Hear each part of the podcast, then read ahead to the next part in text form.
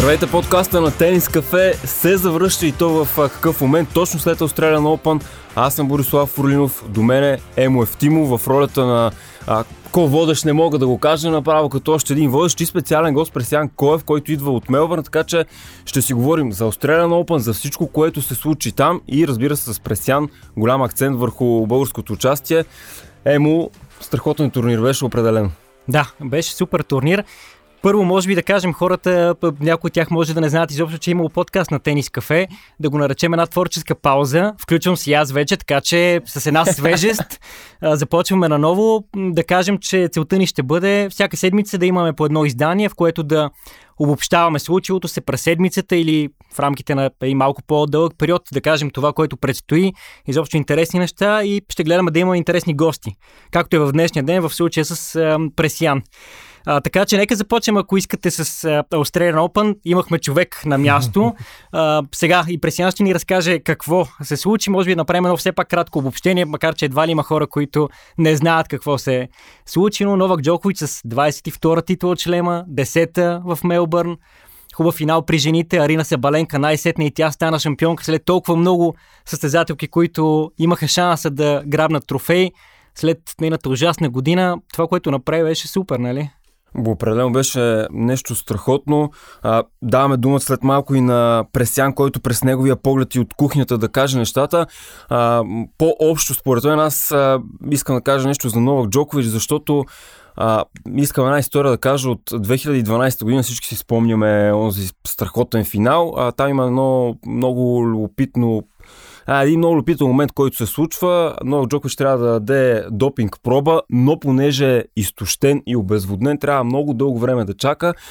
Организаторите и допинг ченгетата се опитват да го накарат да пие бира, той обаче не пие алкохол.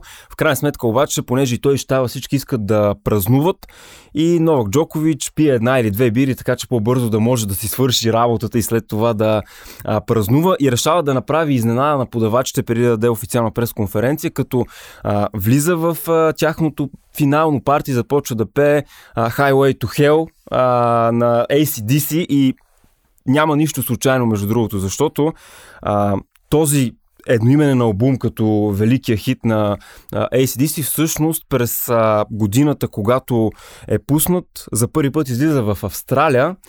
А, Бон Скот, който е един от а, двамата братя Скот, които пишат а, песните по-голямата част от въпросния албум. А, той казва нещо много интересно за себе си. Когато го питат ти AC или DC, си, си, си той отговаря аз съм светкавицата по средата. И Новак Джокович, според мен, е точно тази светкавица по средата, която а, винаги е имало нещо и противоречиво в това, което прави, но той винаги пък някак си успява по категоричен начин заради фактите, заради статистиката, да покаже, може би, че над тези неща. Пресяна, твоето мнение? Моето мнение е, че сме големи щастливци всички ние в нашето съвремие да имаме щастието да наблюдаваме повечето пъти по телевизията и в интернет, понякога и на живо, тримата големи, не, не по-малко, т.е. големи усилия е вложил, но не толкова велики и мъри. Този турнир е един от акцентите, с които трябва да го запомним помнят се шампионите основно, но а, представянето на Мари, дори и репликите на Мари, меметата на, Мари, на Мари Боби, ти може да кажеш повече в социалните мрежи, които излизат, са, ще останат дълго време. Дори и тая шега, която типично в английски стил имаше, нали, какво е легенда. Може би сте видяли, легенда било leg end. нали, това било в а, английски. Обичат да се играят с думите вашите колеги от Албиона. Та Джокович е, спокойно може да му се броят две отнети титли или две не му да, недадени титли на US Open с Лайсмена и когато не беше допуснат миналата година в Австралия, които биха могли да... А, и на US Open, т.е. Те... Стават, стават много, да. Но хайде да, да не влизаме чак в такава тематика, ние сигурно ще захванем и темата с това кой е най-велик, но днес тък му попаднах на една статистика в общи линии много подробно изборени статистики на Джокович, Надал и Федерер, в които да кажем, бяха 20-тина, 15 от тях номер едно е Джокович. С това, което прави, смятам ще продължи да прави, може би наистина ще дойде момент, в който ще кажем без съмнение, че той е най-великият играл тази игра. И аз така си мисля и пощо повече, че пък много голямо впечатление направи през конференцията на Томи Пол, която ние пуснахме и в, в тенис кафе където той много откровено и много интересно направи анализ на това какво е да играеш срещу Новак Джокович. Американец се обясни, че е бил подготвен, че е имал план за игра, че е разучил слабостите на Новак Джокович и какво трябва да направи. Но въпросът е, че когато излезе на корта, не се получава и той ми по-казва, аз единствено изпитвах наслада, докато вървя на корта, докато си оставя нещата на пейката и оттам нататък вече все едно бях разпънат на кръст, което може би обобщава усещането какво е да играеш срещу Новак Джокович в Мелбърн и може би и това, което и Цици Пас усещаше. Не трябва да подценяваме факта, че Томи Пол да стигне до полуфинал, ако се разровим по-назад малко в статистиките и в информациите, толкова как да кажа, състезатели са толкова задно класирани, да стигнеш до полуфинал, едва ли някой имал в скоро време в историята на мъжкия тенис. Женския тенис малко по-различен, но мъжкия тенис, нали, аз лично много харесвам Шелтън и миналата година Семо, между другото, коментирахме заедно неговия първи мач на ниво ATP. Вижте колко бързо той То се беше през август. Реално да. мина половин година, откакто той за първи път играе ATP матч. Аз правих една статия за него. То е наистина невероятно това, което е направил, тъй като той преди 12 месеца играе колежански тенис, даже е втора ракета в своя университет. Извън първите 500 направил няколко турнира, с които все пак загатнал потенциал и започна да играе през а, май месец. Даже края на май-юни са първите му турнири. Три финала на Challenger, после а, ATP победа, две победи а, на Masters в Синсинати, три Challenger титли. И този човек без излиза от а, родината си, то стана ясно, че никога не е излизал от щатите преди да дойде в Австралия, беше влязъл в топ 100. Супер талант, говорейки за Томи Пол и за Бен Шелтън, може би само да загатнем за това, че наистина американците имат супер поколение. Джей Джей Уф и той се справи добре, стигна до четвърти кръг и от а, вчера на практика има десетима американци в топ 50, което е невероятно. Да, ние доскоро ги брояхме че десетина бяха в топ 100 през годините, даже което си се беше превърнало в някаква константа, но а, в действителност пък и другата тема за това докъде може да стигнеш само заради възможността да си роден и да си израснал в американската система и турнирите, които са там. А, Пресян съм сигурен, че може и, и още повече да, да разшири тази тема. Нещо, което да кажем и в, особено пък в източна Европа е напълно невъзможно а в, в Америка, каквито и истории да има през годините, или някой как е тръгнал от гетото, до къде е стигнал, но ти все пак си в голямата игра, което е много по-различно и доказателствата са такива.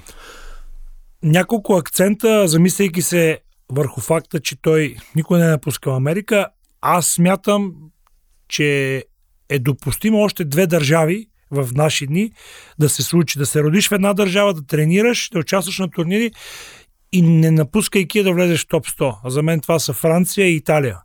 А, но друго също много, много важно нещо, колежанският тенис, който в България, голяма част, сигурен съм и родители в момента на моите тенисисти не случат, България върви като едно негласно м- правило, колежанският тенис, ако не си се, ако не си се развил в а, професионалния. Ами не е така. Ето, че не е така и ATP много категорично поема посока в тази линия.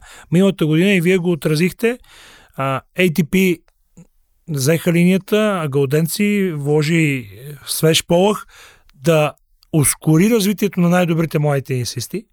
Ще кажа малко по-късно имахме среща на откриването на младежкия Australian Open с а, вице-президента на ATP. Той каза някои интересни неща от кухнята те в момента обявиха, че тази година ще бъде първата, в която ще направят също и за колежанския тенис. Първите 30 в колежанския тенис ще получат гарантирани места в Challenger. Първите 10 в а, основна схема, следващите различен брой в квалификации. И отварям още повече темата. Младежа, който победи Илян на четвърт финал, Уърнар Тиен, Тиен. ако не се за второто Да. име, но е интересно пак играта на думи. Уърнър и колегите от ITF сайта си направиха тази игра на думи за финала. Та той вече е прият в един от водещите колежи. Тоест той, като най-добрия в Америка на 18 години, поема по този път. И може би за доста хора ще о, той свършва с професионалния тенис. Ами не, той започва с професионалния тенис. Според мен трябва цял епизод да си направим, Абсолютно. който да е посветен Аз съм на съгласен, това. с само нещо ще допълня към думите на Пресян. 17 човека от основната схема при мъжете и 4 при жените са състезатели минали през колежанската система. Ти си прав, Боби, че трябва да направим отделен епизод. Просто ми е много интересно защо родителите биха имали такова схващане, тъй като наистина има много момчета и момичета, които след това прогресират и стигат до едно много високо ниво. Камера Нори е прекрасен пример за това, Абсолютно. например. А и си мисля, че много от тях, в крайна сметка, на 17-18, може би не са стигнали тази зрялост, за да могат да бъдат в ATP, в WTA. Това е един процес, който е много позитивен. А, още не сме почнали темата ни вече с нашите юноши, но мен ми е интересно това, което те правят, дали пък не води до интерес от колежи и дали самите те, тези момчета и момичета, с които ти беше в Австралия, пък и други, които знаеш, дали нямат а, точно такива планове да минат през колежанската система. Огромен интерес. Те буквално са бомбардирани от треньори, от а, различни колежи. Една интересна случка ще дам а, на Orange Bowl. Знаете, Еля Радулов. Тук в България така беше отразено много богато шампионство титла на двойки, но той все пак стигна полуфинал и на сингъл, което, смея да кажа, е дори по-трудно от това, което правиш на двойки. Всички мачове на Елиан са били изгледани от помощник треньора на университета в Вашингтон. Старши треньор на университета в Вашингтон е не кой да е Джеймс Блейк. Така че това може да покаже отношението на самите университети и на цялата екосистема на американския тенис към колежански спорт. която е цял един затворен кръг, който до голяма степен може да те подготви много повече, отколкото ако разчиташ сам да си събираш екипа, така да се каже. Но да се върнем на Australian Open и Емо да каже само името Григор Димитров, защото няма как да, да избегнем анализа и още повече, че Джокович стана шампион и всички от неговия щаб, включително и Горан Иванишевич, вероятно и самия Джокович, биха се съгласили, че а, а Иванишевич си го и каза даже, че най-трудният матч на Сърбия беше именно срещу Григор Димитров, емо и то точно така и изглеждаше някакси още в самия матч. Да, това си говорихме преди малко, че поне за мен, не знам дали е безпристрастно или не, но за мен матчът с Григор беше реално по-труден за Джокович, по-напрегнат, отколкото финала с Циципас, тъй като там имаше и тази загадка дали изобщо ще може да доиграе матча Джокович. Имаше проблеми, медицински тайм-аут. В общи линии, ако Григор беше спечелил първия сет или пък втория, разбира се, нещата можеше да се завъртат по много по-различен начин. Много жалко беше, че жребия така се падна на Григор, тъй като схемата така се отвори, толкова тенисисти имаха своите шансове. Григор игра един чудесен тенис и реално срещу всеки друг съперник, според мен, можеше да продължи и съответно да стигне много далеч в турнира. Да, Джокович все някъде щеше да бъде срещнат най-вероятно, но Джокович е, е Джокович. Григор направи чудесен турнир, той като цяло направи чудесно австралийско лято и с турнирите и с е, United Cup преди това, където помогна и на по-младите ни състезатели, което беше наистина много хубаво от негова страна. Направи хубав матч там с Циципас. Изобщо за мен началото на сезона за него е доста позитивно. Вижда се, че отново го има настроението в играта, което при Григор знаем, че е много ключово и влияе и на резултатите.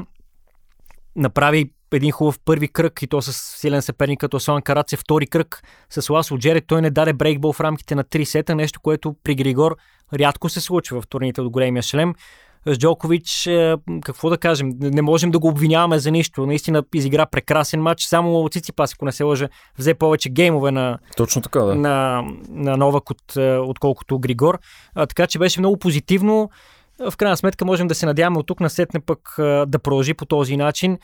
Мен ми се иска това, което и през миналата година даже бях написал в едни пожелания за сезон 2022 да се случи, отново да го видим като шампион, А, тъй като от 2017 от финалите на ATP не е печелил титла. Твърде много време мина. Има достатъчно турнири, в които Григор може да го направи и се надявам да го направи тази година. А пък вече а, мен ми е интересно мнението на Пресян по темата, но аз си мисля, че в турните от големия шлем ще има шансове. Не е само тук. Ще има други турнири, в които големите дали ще имат проблеми, дали вече няма да ги има, но ще има шансове за много тенисисти и Григор е в една такава фаза от своята кариера, в която има голям опит вече, наслаждава се да играе с по-младите, да им показва, че може да, да ги надиграва дори когато понякога отстъпва физически или пък игрово.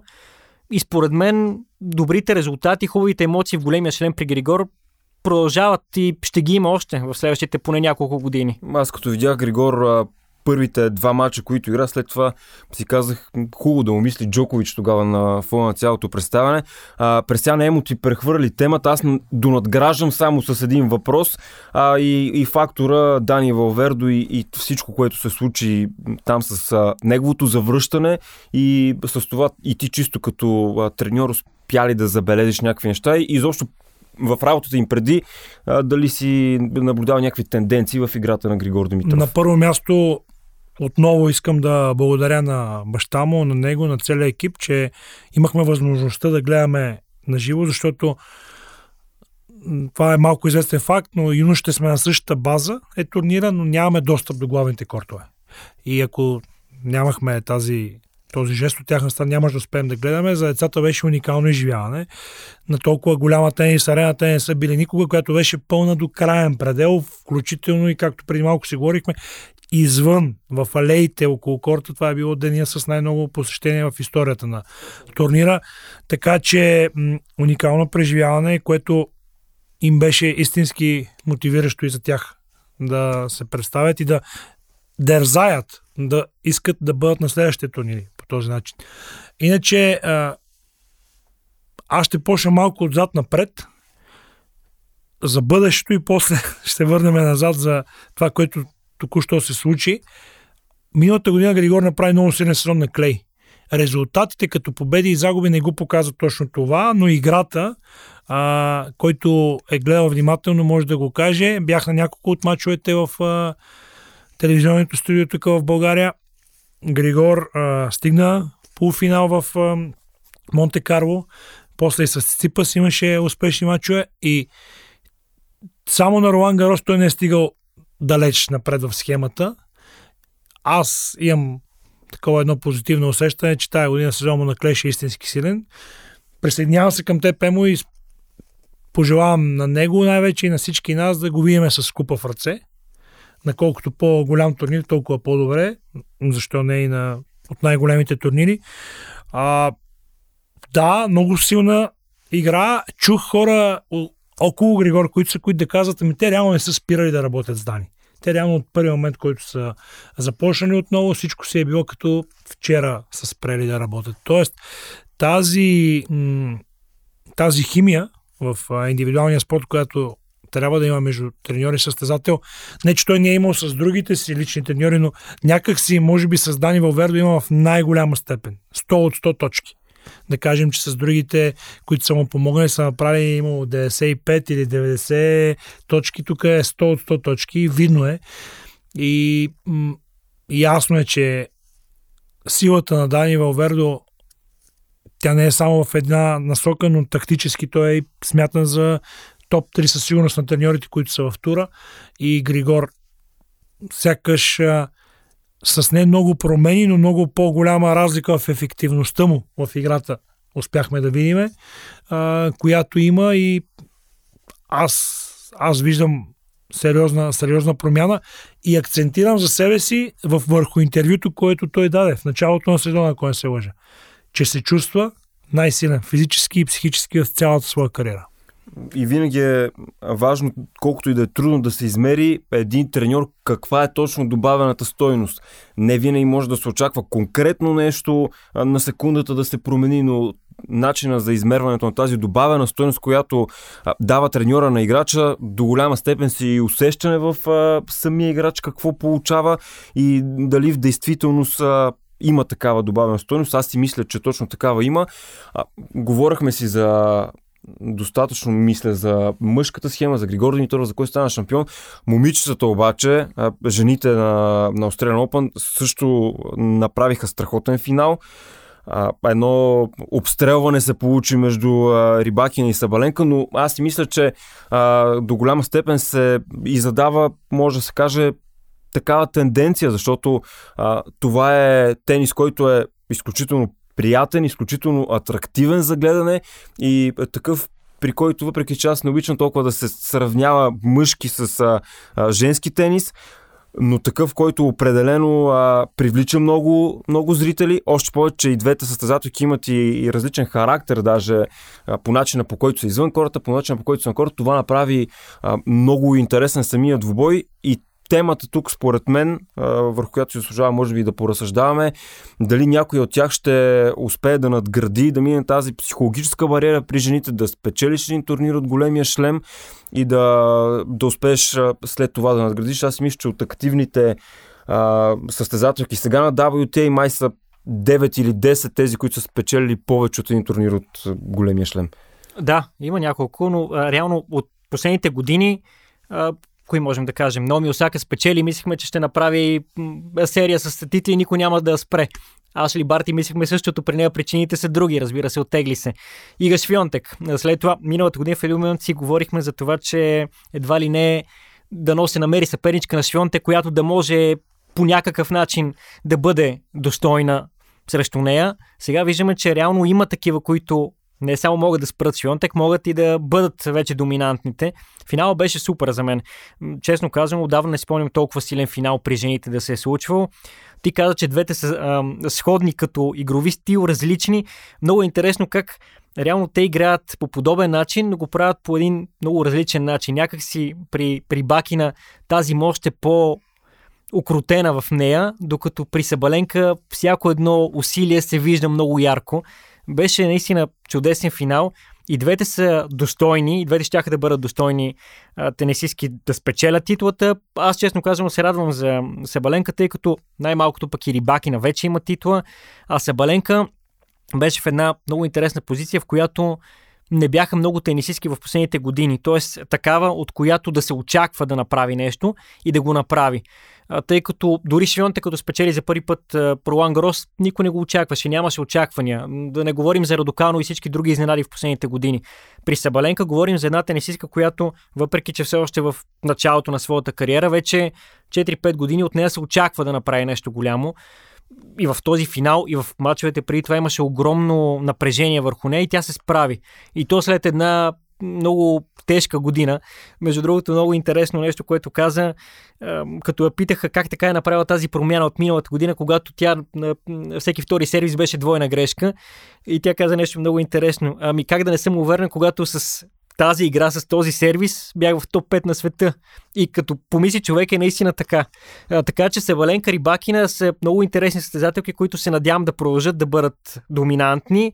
И хайде не да бъдат доминантни, но да показват тази игра, тъй като това е един стил на тенис, който може да води до много грешки. А в случая, в финала дори, нямаше непредизвикани грешки. Имаше уинари повече, разбира се, отколкото грешките. Така че ако те продължат по този начин, имаме една страхотна ига Швионтек. Ти каза м- сравнение мъже-жени. Аз коментирах един матч на United Cup на Ига Швионтек, в който показаха една чудесна статистика, че средната скорост на форхенда и през миналата година е с 5 км в час по-висока от цената скорост на форхенда на Хуберт Хуркач, което е показателно. за какво говорим? Имаме разнообразни тенисистки, като Он Жабур, например, която за мен е удоволствие да наблюдавам, така че и в женския тенис е много интересно. Аз, честно казвам, не виждам шанс някоя да доминира както сме го виждали през годините с няколко човека при мъжете, но това не означава задължително нещо лошо. Напротив, и при мъжете, и при жените, според мен, влизаме в един период, в който ще имаме разнообразни шампиони, което е интересно. Не знам дали пресяни мисли така ще бъде интересно. Аз мисля, че даже не трябва да му задаваме въпрос, защото му давахме храна за размисъл и може да си разгърне анализа. Абсолютно. А на първо четене току- тук всички си мислим, че в женския тенис се е появил хегемон, защото вие знаете, много от специалистите предричаха лесна титла за Швионтек. Емо ти го спомена по подобен начин. И отново нов шампион, което прави женския тенис е, доста интересен за гледане. Смея да кажа, че последните години скоростта се дигна генерално в женския тенис, не само в този матч между двете финалистки. От друга страна, доста хора предричаха гарантирана титла или поне финал за колко Голф. която не успя да стигне толкова напред, но тя все повече стига до последните кръгове на силните турнири, така че според мен тя е бъдеща шампионка от шлема по-скоро или по-далече във времето. А, Пегула играе доста силно. На мен ми направи добро впечатление, че те с голф играха и на двойки, останаха дълго да играят и в турнира, което показва правилна нагласа, бих, бих могъл да кажа. До момента, в който не си много голям, но такава степен, че да знаеш, че почти всеки турнир от голям ще играеш до полуфинала. Това да играеш двойки, да играеш до последните кръгове, те се бяха едни от водещите поставени, ти дава шанс да стоиш по-дълго време на базата и да усещаш тази атмосфера, да играеш на големите кортове, дори от гледна точка на наградни фондове, макар че съм сигурен, че това не им е основното, дава шанс да се реализират повече. А, аз искам да ви акцентирам още върху едно име, от която в чиято по-голяма слава съм убеден. Белинда Бенчич, не че тя няма слава, но как да кажа, гранд член слава, да кажем, за нея а, предстои. Аз съм много впечатлен, имал съм удоволствие годините назад да си говоря и да работя за малко с а, Димитри Турсунов и той, той е един от най-добрите треньори в тура. Не само в женския, гарантирам и в мъжкия, той се е насочил в женския, което е интересно. Така че м- не знаем какво става с Халеп. Важно е също да се каже, според мен тя се подготви и аз пожелавам възможно най-скоро да се върне в, в женския тенис, защото тя добавя колорит и, и стойност в съревнованието.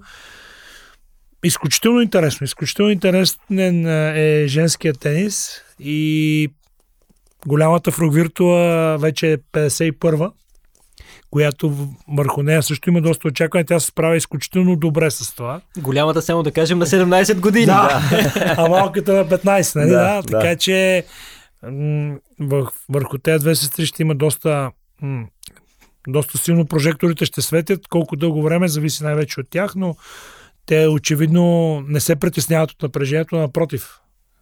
Взимат го и искат още от него. Женският тенис е доста интересен, но в тази среща, за която изпоменах и наистина за мен беше една от най-ценните преживявания в Австралия преди турнира, имаше представители на WTA, на ATP, на Тенис Австралия и много близка, след това ще я проверим в телефон, но много близка е възрастта, средната възраст на топ 100 при мъжете и жените. При мъжете миналата година е 27,3, мисля, при жените е 26,7. Дори с децата си го коментирахме с а, юношите, че при жените трябва, трябва и си мислим, че е по-малка. А то не е така. Тоест, а, интересно е. Поговорихме си за мъжете и за жените и от време на време вкарахме все пак темата и за твоята роля и защо ти беше в Мелбърн, ти беше там, защото беше част с българския отбор, с момчета и момичетата. Рекорд в историята за България като брой, защото петима наши представители имаше в основните схеми при момчетата и при а, момичетата.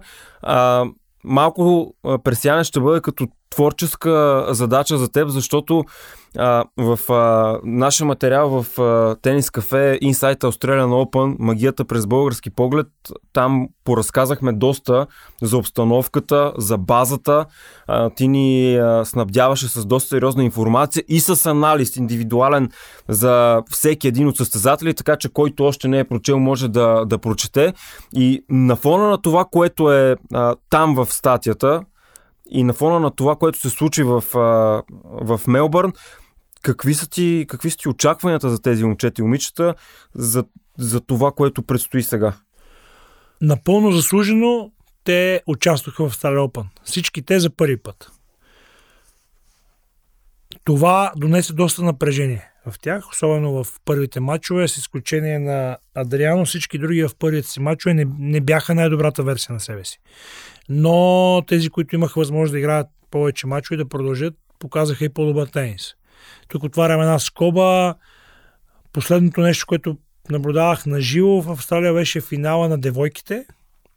И те момичета две седмици бяха с... И ги наблюдавахме на първия турнир в Мелбърн. Смея да ви кажа, че те не показаха, меко казвам, най-доброто от себе си, но играха над 3 часа и се бориха. Дори шампионката Корнеева беше с контузия още от предишния ден. Трудно се, не се движеше на 100%. Беше ясно, беше ограничено движението на десния крак. Но те спечелиха. Точно това е финала.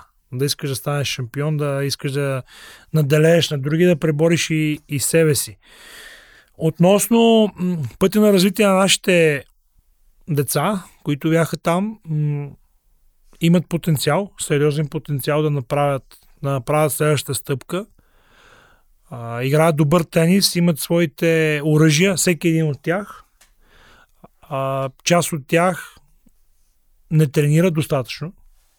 Двама от тях няма да изпадам толкова много в а, детайли, но двама от тях ходят редовно училище. За по-голямата част от зрителите е интересно да го разберат, че реално половината ден те са на училище.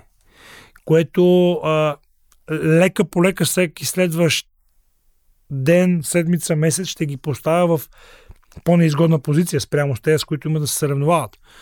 А, имат недостиг всички те на достатъчно изяви за мъже и жени, турнирите при мъже и жени от по най-низките категории и следващите, което всеки един от тях в личен разговор ме увери, че го е планирал тая година да надгражда, да има повече участие в такива турнири.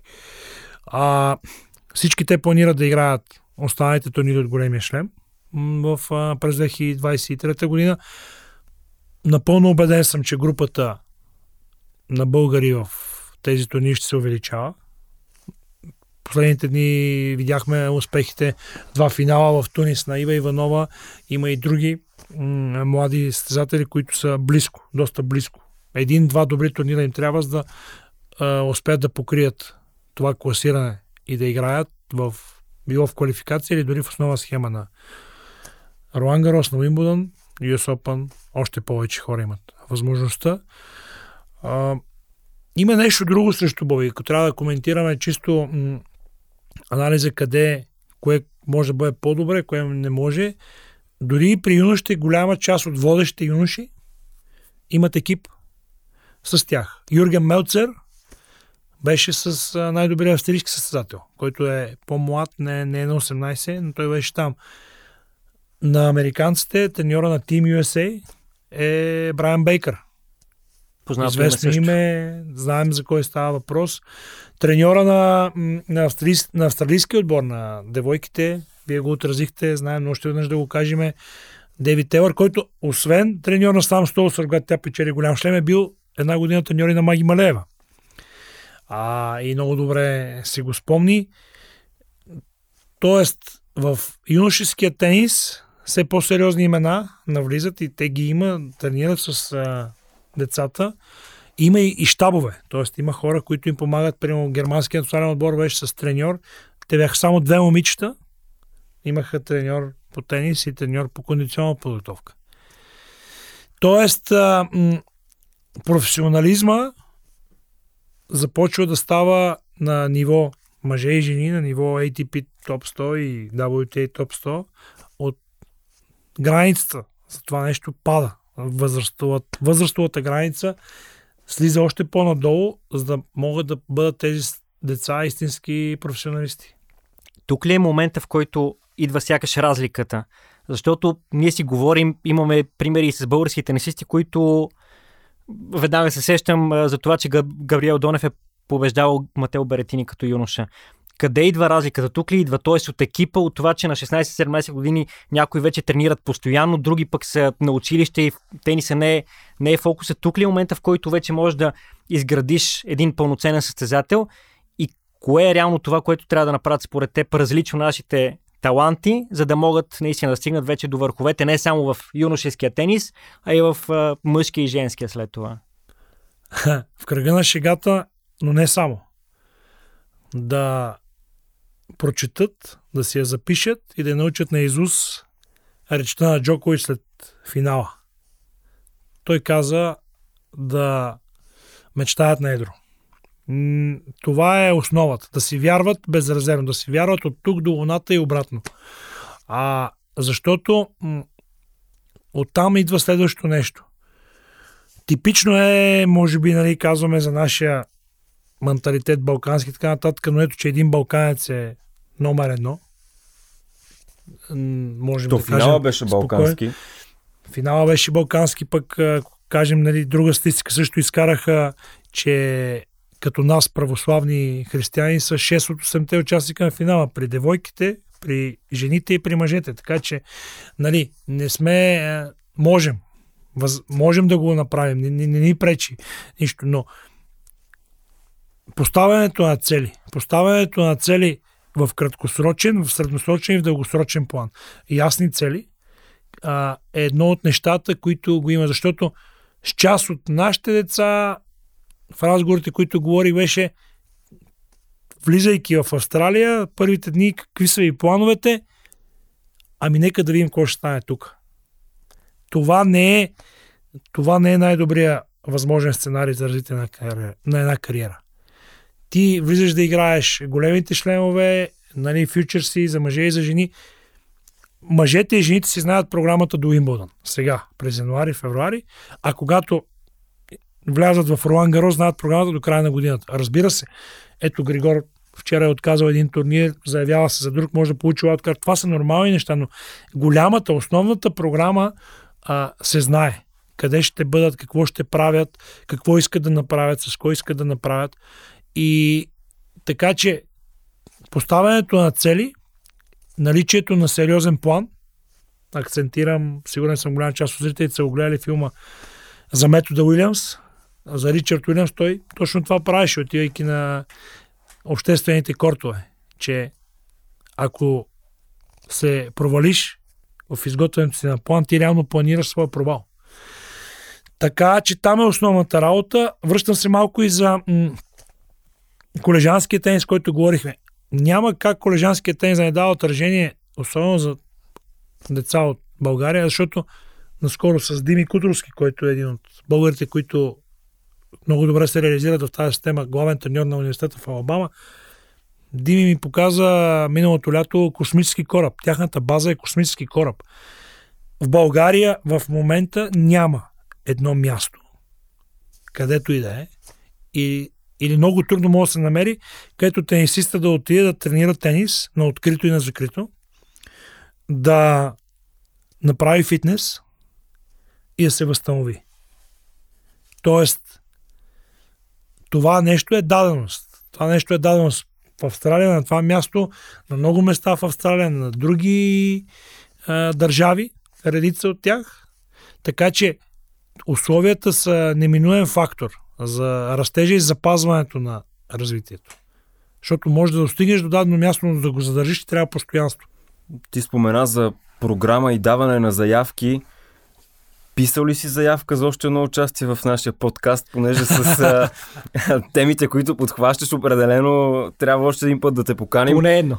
Поне, поне, поне още едно участие. Има, има, и, има и други компетентни хора, които могат да говорят. Сигурен съм, че ще ги, ще ги видим и ще ги чуем тук при вас, но а, тази тема е интересна и аз се радвам, че става интересна на все повече хора. А, там българската общност, която беше в Австралия, изключително топло посрещане ни направиха хората и се запознаха с нас, а, разменихме контакти и те викат, от 2005 сме тук и няма да се... А, иск, искаме всяка година да бъдем и ще бъдем. Радваме се, знаем. Взимаха м- автографи от децата, за което за тях беше преживяване. Подкрепяха ги, знаеха програмата на мачовете. Въобще, наистина, тениса почва да вълнува все повече българи по целия свят. Разбира се, основно на благодарение на Григор Димитров и на Цвети а, нейните успехи, неговите, които бяха, но хората искат да чуват и да виждат нови а, лица и са готови да правят от себе си неща, жертви от себе си, за да, за да има. Емо, може би в финала на днешния епизод и голямото завръщане на подкаста на Тенис Кафе, да кажем върху какво се фокусираме върху настоящата седмица и разбира се, следващата седмица отново имаме епизод. Да, да кажем, тази седмица, поне началните дни на седмицата са малко по пусти от към тенис, особено гледайки към това, което беше само до преди няколко дни. Два женски турнира тази седмица в Лион и в Хуахин се провеждат вчера нещо, което беше интересно и което пък би отворил нова тема, за която бих питал Пресяно, това ще бъде за другия път. Това, че Гърбина Могоруса загуби шести пореден път, в случая от Линда Носкова, която е една от тази чешка генерация, школа, която не знам какво правят тези чехи, но ще го питаме Пресян друг път, защото там е наистина нещо невероятно и при юноши, и при девойки. Вече в женския тенис в топ 300 има сигурно 5-6 момичета, които са на по 15-16-17 години чехкини. А, така че това е като големи турнири. Разбира се, при мъжете тази седмица няма турнири, има обаче мачове за Купа Дейвис. България в Нова Зеландия, нашия отбор, където в петък и събота играят с новозеландците. Реално би трябвало България да бъде в ролята на фаворит, тъй като поне по ранкинг на съперниците, разбира се, нашите момчета са по-напред, но пък новозеландците имаха добри резултати в ATP турнира, който беше в Олкланд на своя територия, така че може би няма да бъде много лесно. Може би ще бъде пак нова тема, която да отворим, но ми се ще да, да поговорим за това, защо пък не са двете момчета, които бяха в Австралия, Илян Радулов и Адриано Дженев, част от отбора. Според мен можеше по някакъв начин да се, да се случи това, най-малкото дори като част от има, както беше реално в мачовете в София през миналата година тъй като разстоянията там са, са по-малки. Аз честно казано бях сигурен, че ще бъде така и се очудих, че не са от, от част от отбора. Пресян може да каже, предполагам, че те са имали желанието да бъдат. Получих същия въпрос от а, треньора на ITF отбора, който отговаряше за подготовката на Илян и на Адриано по време на австралийското турне. Бокс, Александър Бокс, който спечели турнира при юношите, сайта на ITF отразиха, че пътува от Австралия, пътува за Корея, Белгия играе с Корея. Той ще бъде спаринг партньор на отбора на, на Белгия и ще бъде с всички големи звезди а, на тяхния отбор. На мен ми се вижда разумно и логично. Адриано и Илян да бъдат там, да, скъпо е до Нова Зеландия, не, не е ефтино удоволствие да, да имаш, но първо ние имаме право на още един състезател. Пети, второ, а, а реално нямаше да бъде толкова много скъпо и струващо голяма, голяма сума пари на, на Българска федерация тенис, тези момчета от Мелбърн да отидат в, а, в Крайстчърч, в Нова Зеландия, защото те приключвайки в деня, който Мико Кузманов пътува, те на другия ден пътуваха за България от, от Австралия. Аклиматизирани 20 дена там, а, на място, а, с добри игри, добре представящи се, час вече от този отбор, но да, това е един интересен въпрос. Все пак, основното е матча, основното е че България е близко до едно от най-високите си класирания. При победа ще имаме плейоф за влизане в столна група 1 и аз апелирам към хората, които ще очакват матча и ще го гледат, сигурен съм, в което и време на делонощието да е. Мога да ти кажа веднага в петък, всъщност не съм на 100% сигурен, но мисля, че беше в петък от един часа след полунощ, в събота от... т.е. петък срещу събота, събота срещу неделя от полунощ българско време. Да. Така че не са много удобни да. часовете, но да. те хората свикнаха покрай да, да ще го има и а, коварен, коварен е матч. България е в ролята на фаворит. Домакините са се подготвили. Това място е натоварено с доста история. Тук новозеландците имат победа над Югославия с Горен Мешеш в отбора в началото на 90-те години. Така че, а, а те имат и доста традиции. В Купа Девис те имат доста традиции. Така че м- не трябва да го приемаме като задължителен успех преди матча. Момчетата в пресконференцията, която имат и в разговорите, които там на място с Мико и майка му имахме, са в добро настроение, в добра форма, се чувстват, добра подготовка са направили Юнайтед Къп е изиграл своята много сериозна роля. Една скоба отварям. Хората от ATP, които бяха на срещата и коментираха, бяха очудени, че имаме първо пет представители. Изразиха а, Арнао Бриджес. Той две години беше турменеджер на турнира в София и изрази своето съжаление, че няма да има повече София Open. Но той каза, че Григор е бил уникален си на капитан на България на Юнайтед Къп. Всички членове на екипа на ATP, които го познават добре, а, просто са го видяли, не че не познават Григор в а, светлина, в която той се раздава за другите, той е отворен, усмихнат, а, винаги любезен със всеки но те са го видяли просто колко много той се раздава за съотборниците си, за целият екип, колко много е искал всеки един детайл, свързан с нашия отбор, да бъде на, на топ ниво. И той, в, той ми го сподели и го сподели на, на момчетата. Тук е момента да кажа едно от, отвътре една информация. Те казаха, че обмислят варианти, най-вероятно ще го направят, продължавайки линията за ускореното развитие на младежите, топ 10 в ранглиста на ITF до 18 да бъдат а, настанени и да бъдат използвани като спаринг партньори на финалите на 8-те най-добри. Това означава шанс съответно Илян Радулов да бъде сред тези. И Адриан Джеев, той също е близко, така че и за двамата това е един много добър шанс. Тоест, ATP се опитва да интегрира възможно най-бързо и възможно най-успешно голяма група от добри млади създатели. Това са страхотни новини, с които ви предлагам да завършим. Да завършим, че според мен с тебе ще имаме голям проблем с този подкаст да, да влизаме в едни времеви рамки, тъй като можем, особено пък с Пресян, да си говорим много за тенис. Е, определено е така. На Пресян Коев му благодарим с оговорката, че отново ще го поканим около всички останали неща. Много е приятно да се говори за тениса с теб. Тази седмица пожелаваме успех на отчетата от Купа Дейвис. Australian Open беше невероятен. Те първи има още много интересни неща. Да четете всичко в Тенис Кафе, да ни слушате подкаста. Аз съм Борислав Орлинов, до мен беше Емо Евтимов, Пресян Коев специален гост и до следващата седмица. И чао, чао. благодаря. Чао, чао. чао.